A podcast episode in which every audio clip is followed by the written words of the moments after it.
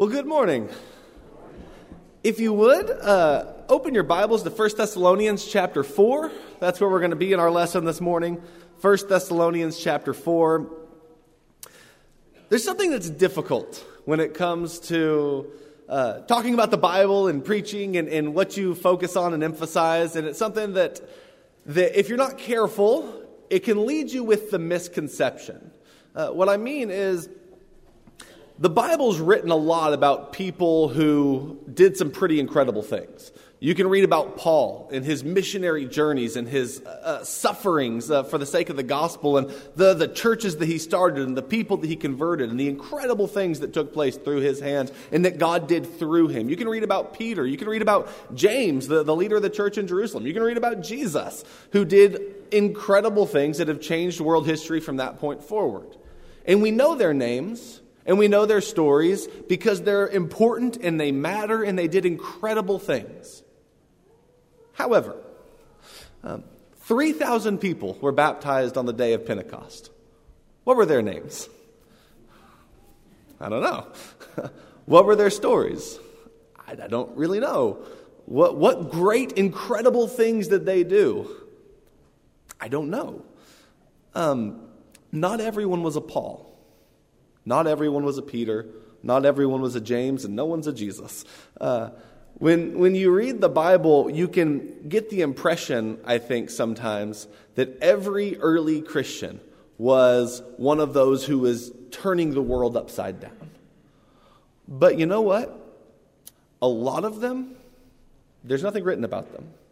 They might not have traveled very far, they might not have written anything profound. They might not have uh, changed the, the world because of their actions for the next thousand years, but they served God faithfully where they were, and God loved them. And God saw the work that they did, and they are blessed eternally because of it. When we talk about church history, you can read a book on church history. You can take a class on church history, and you're going to come, become familiar with a lot of names. You're going to become familiar with some early Christian martyrs like, like Justin Martyr or, or Polycarp. I mean, Justin Martyr, if you name your kid that, of course he's going to grow up to be a martyr. No, just, he wasn't actually named Justin Martyr, just in case you were wondering.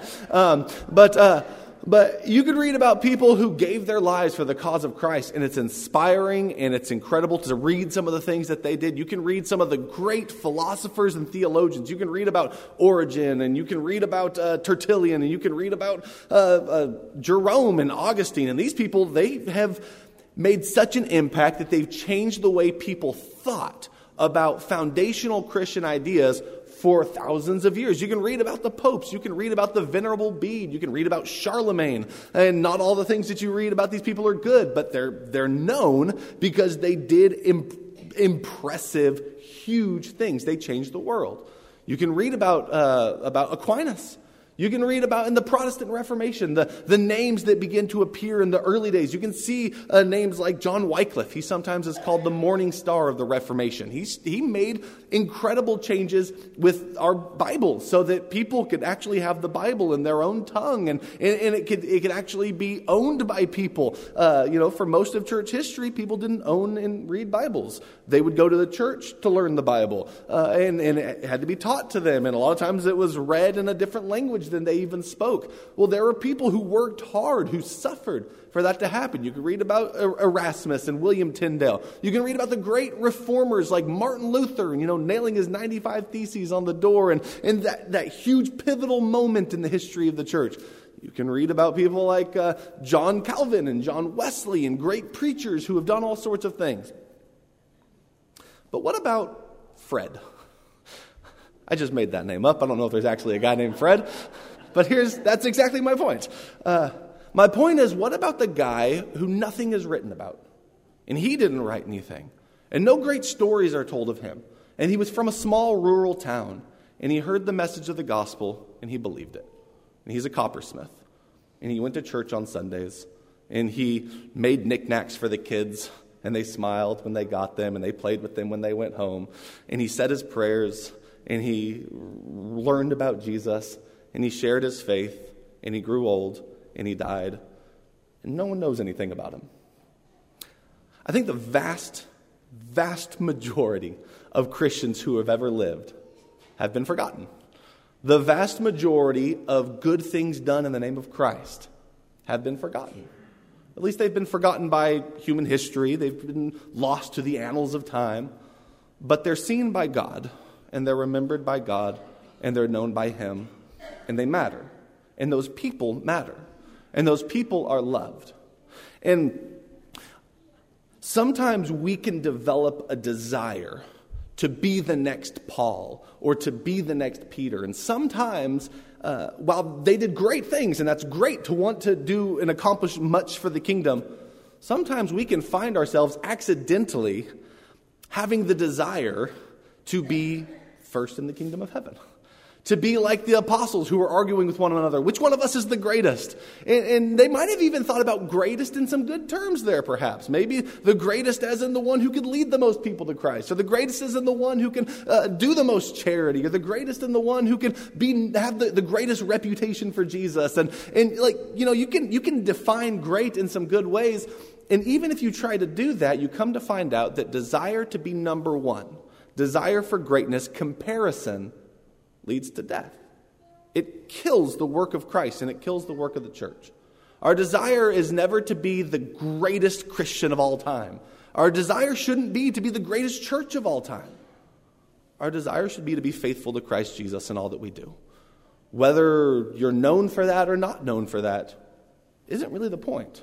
Whether you get huge numbers and there's articles written about you and people talk about the work of this church across the globe or not. Or this is a place where we know each other and we're family with one another and we love each other and we honor Christ together and we worship and sing together and we're generous when one another has a need and no one ever really knows about it. God knows about it and you matter to Him and you're faithful to Him. And sometimes living the quiet Christian life is exactly what you are called to do. I had you turn to 1 Thessalonians chapter 4 to start this lesson.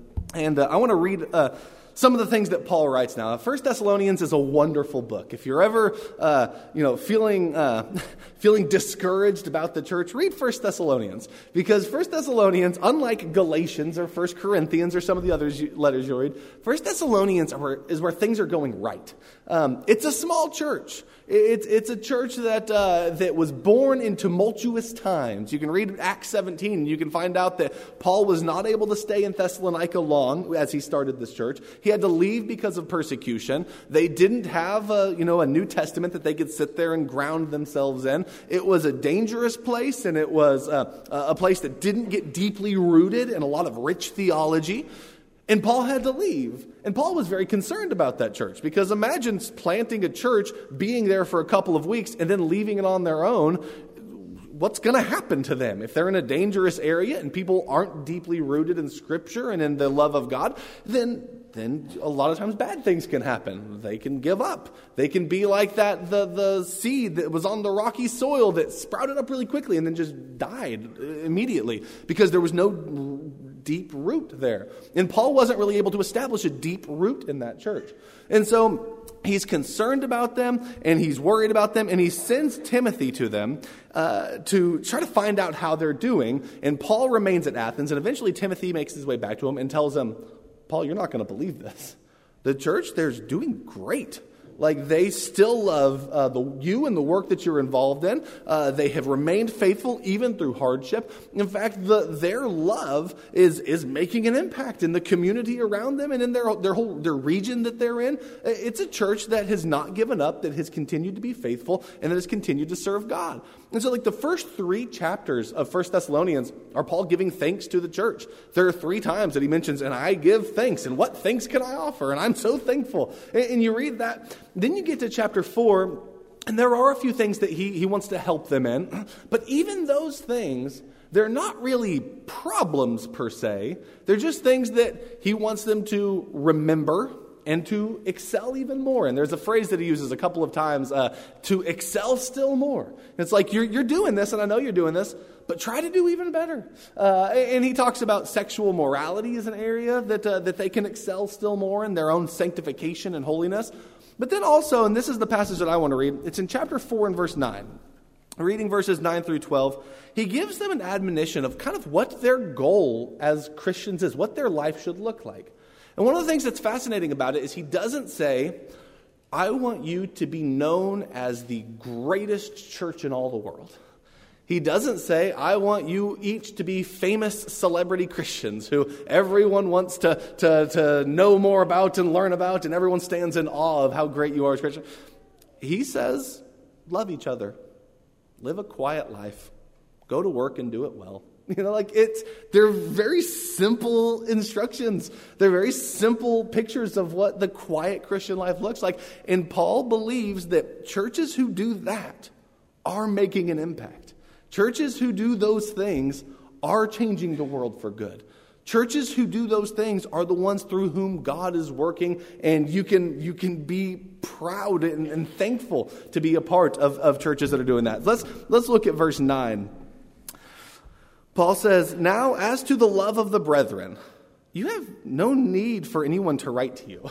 Uh, so again, they're, they're, doing all right. He says, you, You've been taught by God to love one another, and indeed you practice it toward all the brethren. Um, and. Uh, let's see, you practice it toward all the brethren who are in all Macedonia. So Macedonia is like their region. Uh, so it's you have uh, like in Macedonia, you're going to have like Berea, you're going to have Philippi, some of these other churches that Paul has been to, and he says you guys are practicing brotherly love towards one another. By the way, that word brotherly love, we know that Greek word. We have a city named after it. Uh, it's the Greek word Philadelphia.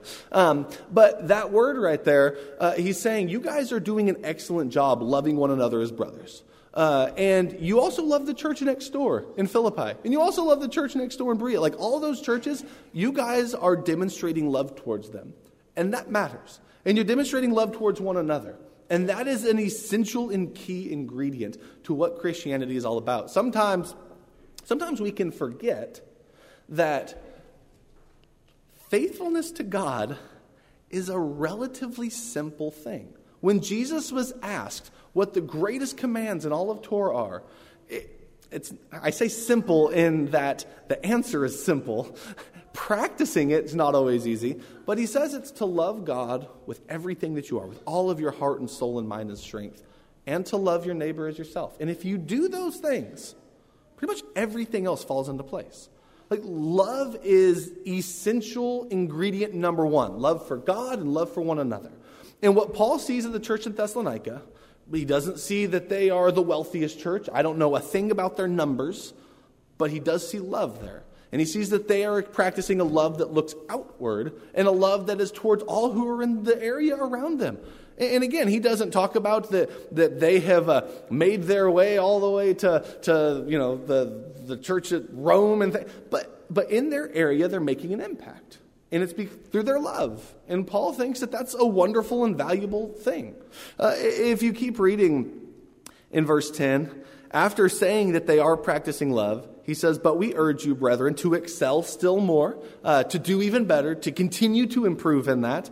And verse 11, to make it your ambition. Now, one of the reasons uh, that's that I mentioned the Greek word Philadelphia, because uh, the word uh, phileo or, or phile is uh, the word that means love. Uh, and Philadelphia is love of adelphos, of, of brothers. This word right here that is translated in my Bible as ambition, make it your ambition or make it your desire or, or, or try to do this. It's a word, it's also a word kind of like that. It begins with the same uh, phile, but it means uh, love of honor.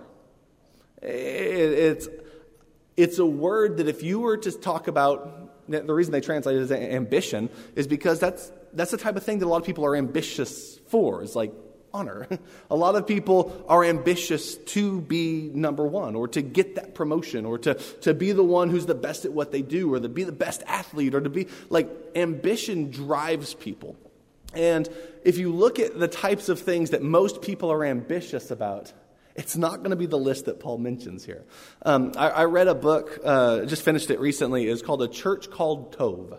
Um, and that the word tov in Hebrew means good. And so basically, it's a, it's a church with a goodness culture, a church that, that focuses on what matters more so than anything else. And one of the things that uh, the book starts off by doing is talking about some of the big downfalls that have happened some of the scandals that sometimes break in the famous churches or among the famous pastors or among the celebrity pastors who write all the books and who are all well known by everyone and they get to speak at all the biggest things. And what he noticed is that so often what you have when you have a, a, celebrity culture in the church where you have your famous Christians is that their ambition very often becomes honor. It becomes fame. It becomes notoriety. It becomes being the one who's known for doing the greatest things or being the best preacher or being the most well known or having the biggest platform or having the most followers on social media or writing the best sellers and all of that stuff. And it becomes about their own greatness. And when you have a church or you have a preacher or you have church members, anyone who calls themselves a Christian, whose focus is their own greatness or their own notoriety or their own celebrity or their own fame, you are creating a culture that is toxic and that kills. Your ambition as a church, he does not say make it your ambition to be the biggest and the greatest and the splashiest. He doesn't say make it your ambition to have the newspaper articles written about all the great things that you've done. Again, if that happens, praise God but that shouldn't be your ambition. That shouldn't be what you're, what you're striving for above anything else. What he tells them to have as their ambition is a surprising phrase in verse 11 Make it your ambition, your love of honor, to lead a quiet life and attend to your own matters, your own business. He says, Make a quiet life your ambition, one where you're not well known one where you don't uh, uh, find yourself with everyone looking at you, but it's a quiet, peaceful, simple, faithful life. A life that uh, might not make the biggest splashes in the world, and it might not be something where uh, you are fi- fighting every battle or you are you know, famous or a celebrity, but you're serving God faithfully and He sees you. It's kind of like, I mean, I think you see some of the same types of ideas in at the Sermon on the Mount, when Jesus talks about the different ways in which people practice their righteousness. There are some who, when they give, they want to sound a trumpet and clap their hands and let everyone know that a great gift has been offered by a great person. But what Jesus says to do is don't even let your left hand know what your right hand is doing. Give in secret is a language that he uses, but I think it's the idea of give, give quietly. Do a good thing and do it quietly. Do it peacefully. Uh, you know, the word, it's not the word silent, but it's a word that means basically peace. Uh, uh, without a lot of upheaval and without a lot of pomp and circumstance. Um, don't offer the big, loud, long prayers with all the repetitions where everyone thinks, boy, this guy is an amazing prayer, or more likely, boy, this guy talks a lot. Uh, like, instead, just pray simply, pray to God, pray sincerely, Pray in your closet. You know, just it doesn't have to be a big thing, but God sees it, and that's what matters. Live a simple, live a simple, quiet life. Now, in in the context of First Thessalonians, that probably also has something to do with persecution. Uh, there was persecution at Thessalonica, and uh, so that is something that can disturb the quiet. Uh, and so he's probably praying for, you know, wanting that to die down also, so that you can live simply and not be on trial and not have your life on the line, not have to be a Justin Martyr or a Polycarp. But but this idea I think it goes contrary to what a lot of times we think of as the greatest service we can do in the kingdom. Sometimes the greatest service is being that guy who's lost to history, who no one knows all the great things that he did, but he loved his community, he served his church, and he was faithful to God. Uh, if you keep reading verse 11, he says, Make it your ambition to lead a quiet life, to attend your own business, and work with your hands uh, attend to your own self. Uh, you know, is basically the idea there. And and there are so many issues and there are so many distractions that get us to focus on things that, in the reality, we can't even solve those problems. Sometimes the greatest work you can do isn't solving world hunger, but it's feeding the person who you see who's hungry.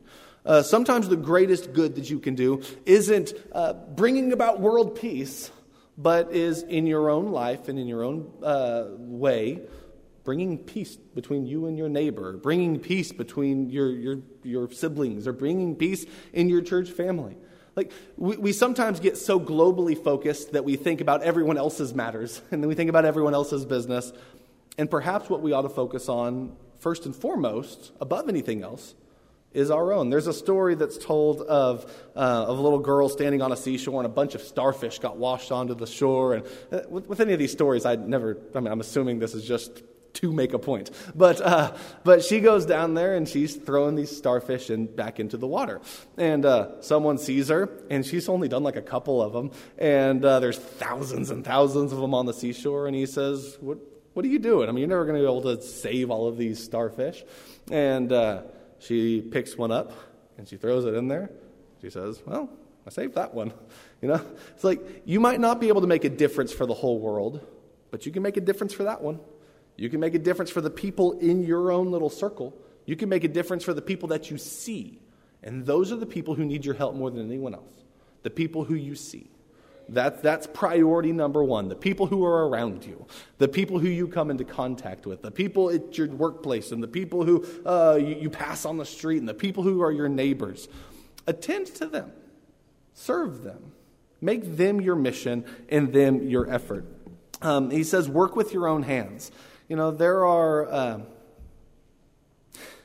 sometimes we can so separate things in our lives that we think of, well, my church is my church stuff and my job is my job stuff, and, uh, and I do my job for like finances and I do my job uh, because it's my responsibility and I do my job for, uh, for you know, to, to have a reputation or to have friends or whatever you do with your job. Uh, in my church life, is that's for like my spiritual growth, that's for my service to God, that's for the community of faith and all that.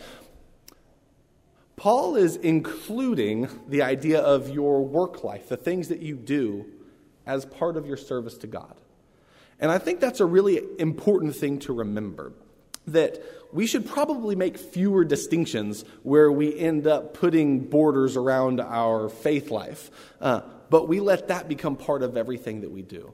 There are all kinds of different jobs represented here. And I'm pretty sure just about every one of them can be done for Jesus. If you're a teacher and you are educating people, you're educating young people, you're that's a wonderful blessing that you're giving to the world. That's a wonderful blessing you're giving to those people. And you know what? I think Jesus is a fan of you making other people's lives better, you helping improve people for the future. That's something you can do not only because it's a responsibility and not even only for the people that you're around, but that's an act of service to God. Think of the work that you do as an act of service to God. You, you, can pray as you do it. You can pray on your way there that, that God would be glorified through the work that you're doing. Whether it is that you're, uh, whether you stay at home with your own kids, that is an act of service to God. And think of it as such. Remember it that way. Whether you're a teacher, whether it is that you're a firefighter and you're saving people from, and you're saving their house, like that's an act of service that you are doing do it for God. Whether you work at a restaurant you're bringing food to people, whether you're a cook, when you are serving others, you're getting a really good picture of what uh, Jesus' life was all about. If, you, if your job requires service to other people, think of that as service to your master. Um, whether you're in sales, whether you're a nurse or a doctor, and you're bringing about healing to people's lives, that's, that, that's an easy one to connect to the work of Jesus. Uh, but, but there are so many things that, that we do that take on a lot of different, uh, that take on a lot of different uh, responsibilities or they're viewed different ways. But one thing they can have in common is that you're not just a salesman, you're a Christian salesman. You're not just a firefighter, you're a Christian firefighter. You're not just a teacher, you're a Christian teacher. And as such, you're bringing intentional goodness of Christ into the work that you do for those around you. Um, what ways what ways can I serve Christ today when you're getting ready for work in the morning? It's probably a good question to ask yourself. What small ways can my job be of benefit to the people around me?